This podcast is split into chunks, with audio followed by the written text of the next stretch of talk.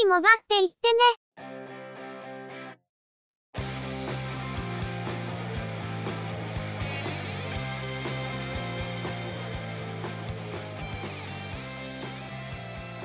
通信業界、モバイル、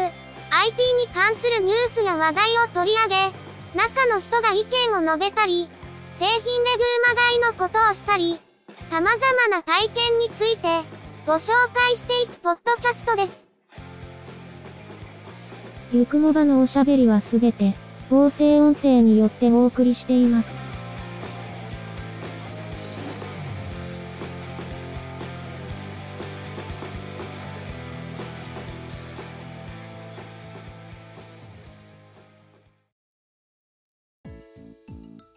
ゆくもば、第133回です。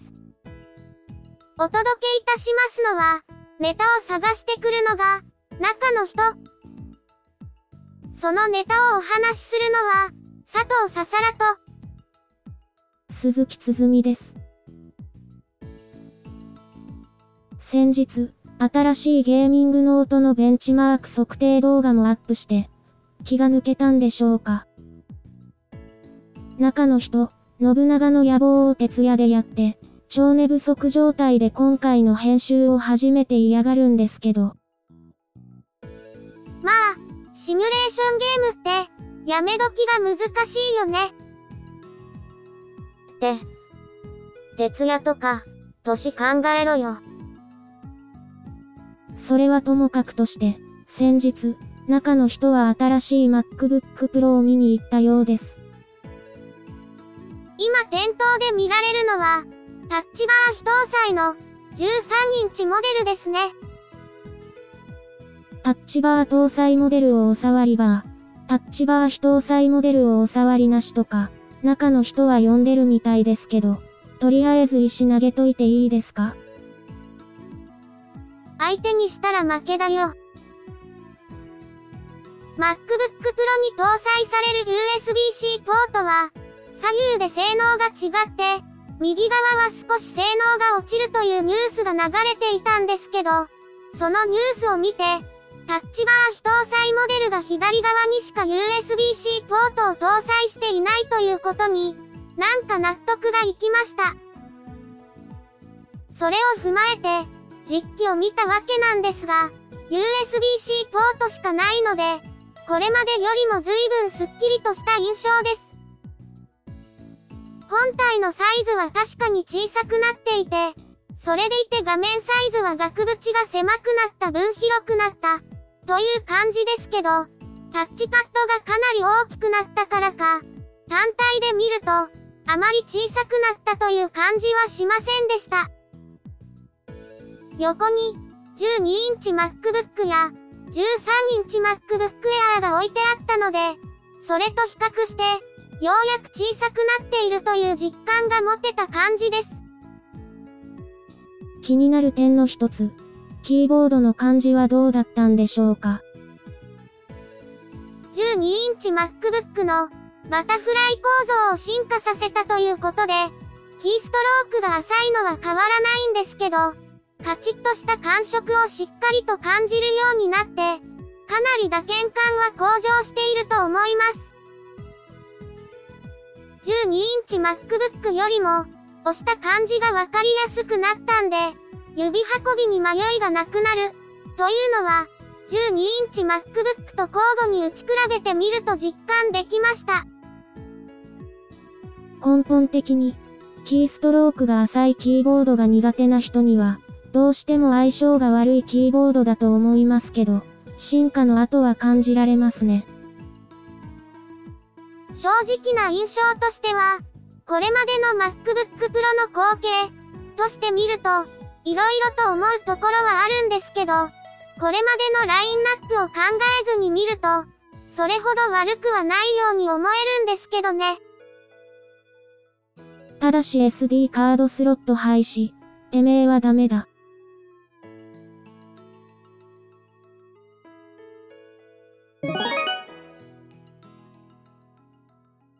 それでは、今回のニュースです。KDDI と沖縄セルラーは、11月2日に発売された、Xperia XZ SOV34 以降の au 携帯電話で、紙の保証書を廃止することを明らかにしました。廃止の理由は、環境保護のためとしていますが、紙の保証書が廃止されても、1年間のメーカー保証は問題なく受けることができます。au ショップなどでは、製造番号や i m a 番号から保証期間の確認をするとのことで、ユーザーがオンラインで保証期間を確認する仕組みを準備中とのことです。これまでも、購入履歴などから追いかけて、紙の保証書を持っていかなくても保証対応を受けることができていたと思いますが、本格的に紙の保証書がなくなるとのことです。しかし、製造番号や IMEI 番号が、設定画面からでないと見ることができないような機種もあるでしょうから、その場合は、事前に控えを取っておかないと、ちょっと大変かもしれませんね。メーカーによっては、SIM カードスロットや、マイクロ SD カードスロットのあたりに、引っ張り出したら製造番号や i m a 番号が書いてあるタグがあったり、カードスロットの蓋の裏とか、カードスロットのトレイの裏側に書いてあったりもしますので、今後はこうした確認方法の周知が重要なのかもしれません。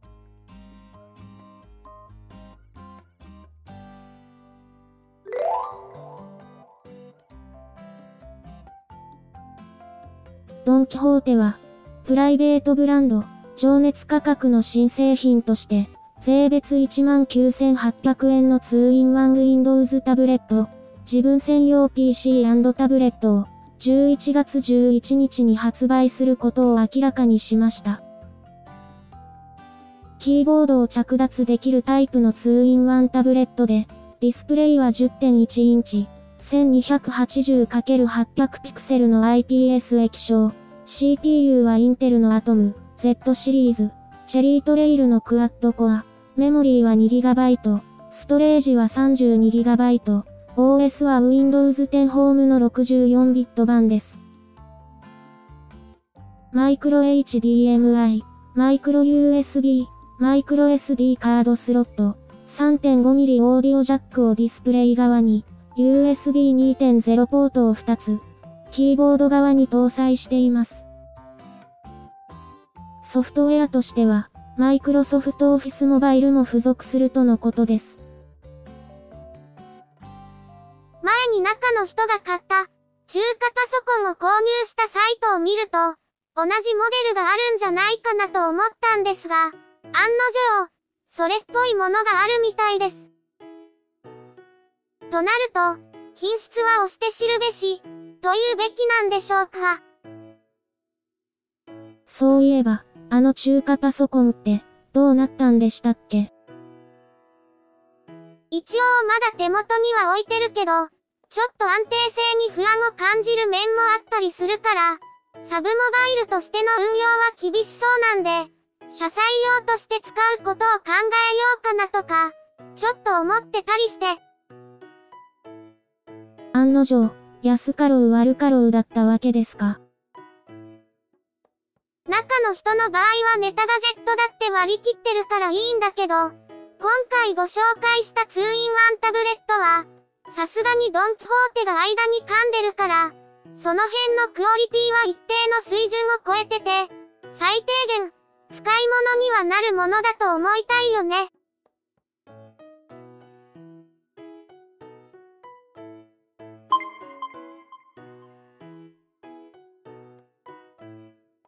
NTT ドコモは、i モード携帯、i モードに対応しているフィーチャーフォンについて、今月から来月をめどに出荷を終了して、在庫限りで販売を終了することを明らかにしました。出荷終了の理由として、現在の i モード端末で利用している部材の一部で、メーカーが生産を終了しており、部材調達リスクを減らすため、としています。NTT ドコモでは2015年夏モデルより、SP モード対応のフィーチャーフォン、つまり Android 搭載フィーチャーフォンを提供しており、今後はこちらへの移行を進めていく方針です。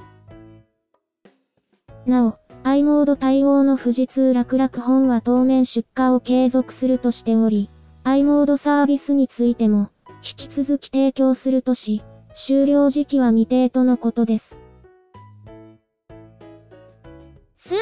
前から、旧来のフィーチャーフォンの部材調達が厳しくなってきている、という話はありましたが、ついにドコモで i モード携帯の出荷が終わります。中の人の会社では、業務用携帯電話の機種変が、今後はスマートフォンになるため、フィーチャーフォンがいい人は今回の機種変が最後のチャンス、ということで、数ヶ月前に案内が来てて、中の人は対象者だったんですが、中の人の場合はスマートフォンの方がいいからって、結局申し込みませんでした。中の人の業務用携帯、もうカメラのレンズに傷が入ってるし、ヒンジのとこもひびが入ってるし、いい加減替え時じゃないですか。最近カメラを使う用事が iPad に置き換わっちゃったし、フィーチャーフォンじゃなきゃ困るような用事がなくなっちゃったんだよね。むしろ、業務用携帯のためだけに、充電器を別に持ってないといけないから、結構めんどくさかったりして。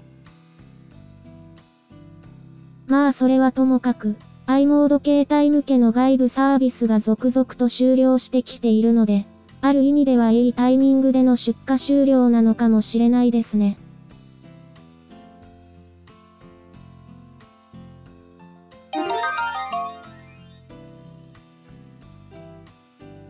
メリカのデルは、現地時間の11月1日、13.3インチゲーミングノートパソコン、エイリアンウェア13を、アメリカで発売しました。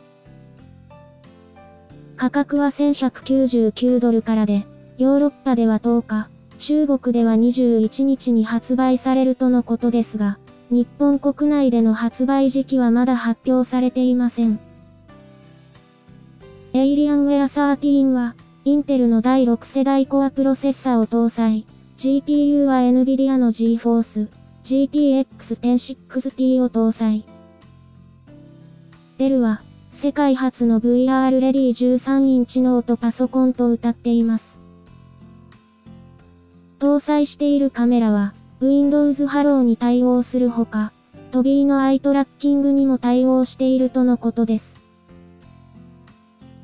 また、上位モデルではディスプレイに有機 EL を搭載し、Adobe RGB カバー率104%という公式域、応答速度1ミリセコンド、10万対1の高コントラストを実現しているとのこと。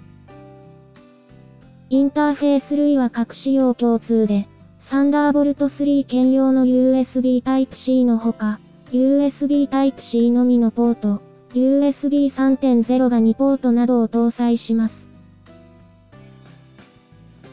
エイリアンウェアは、9月に17インチと15インチで、GForce GTX 10シリーズの GPU を搭載したモデルを発表していますが、最後の13インチモデルがついに発表されました。確か17インチモデルでは、トビーのアイトラッキングセンサーはオプションだったと思いますが、13インチモデルでは標準搭載なんですね。CPU に Core i7 を搭載するモデルでは、ディスプレイが有機 EL とのことで、かなり突き抜けた仕様です。一方、一番下のモデルだと、ストレージやディスプレイが明らかにコストダウンされているんですが、アメリカで発表されている仕様は、真ん中がない、という感じのラインナップだったりします。日本国内で販売される仕様は、アメリカでの一番下のモデルがなくて、もう少し上位シフトしてくるような気もしますが、国内での正式発表が楽しみです。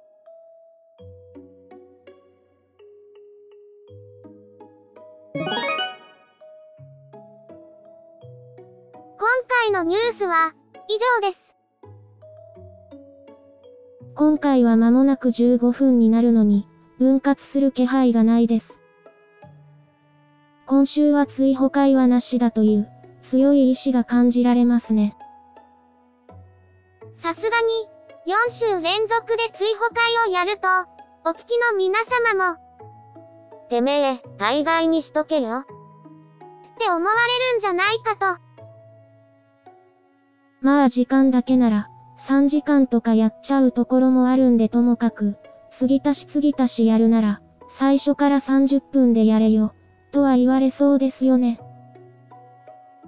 そこについては楽屋裏的な話が多くなるから割愛するんだけど、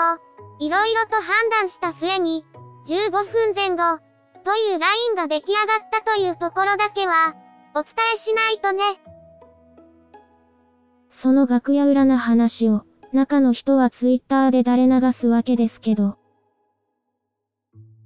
まあそれはどうでもいいんですけど、再来週持っていく荷物は、いい加減決まったんでしょうか？再来週、名古屋で行われる、天王寺アップルクラブさんの早めの忘年会に、中の人もお邪魔させていただくことになってて、その一泊の旅行の時に持っていく装備を決めかねてるんですよね。いつもゆくもばをお聞きいただいている方も、参加されるみたいなんですが、中の人はこのまま、中の人という存在のまま、非実在おっさんでいた方が良かったのでは？非実在おっさんでいれば、持っていくものを迷う必要なんてないんですよ。非実在おっさんがやっている、音声合成のポッドキャスト。それってめっちゃホラーじゃないか。っていうか、YouTube で動画配信を始めた時点で、もう、非実在おじさんではないよね。遅かったか。今回は飛行機で移動するんで、あまりあれこれ持っていくと大変だから、ほどほどにしないといけないよね。っていうか、普段から無駄に荷物が多いんですよ。中の人の場合は。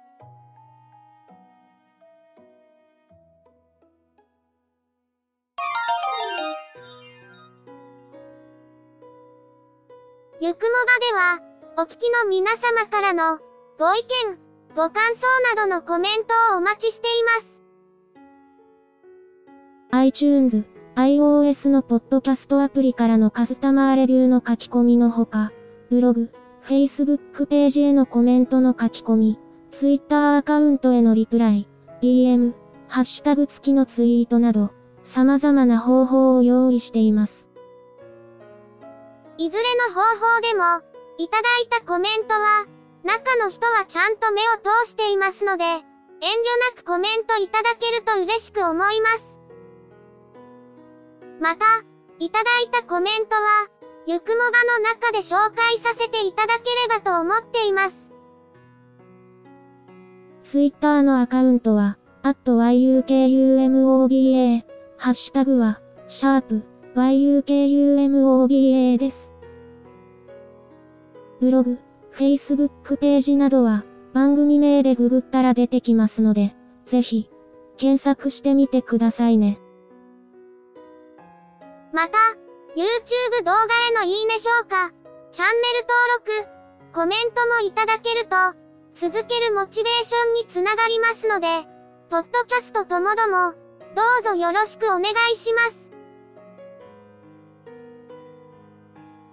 それでは、今回はこれで失礼いたします。また次回、皆様のお耳にかかれますように。ゆっくりもばっていってね、の制作は、音声合成に、チェビオ、クリエイティブスタジオ S を使っています。内容の構成や編集、ネタ出しは、中の人、AKA、ハイマウント、声の出演は、佐藤ささらと、鈴木つづみでした。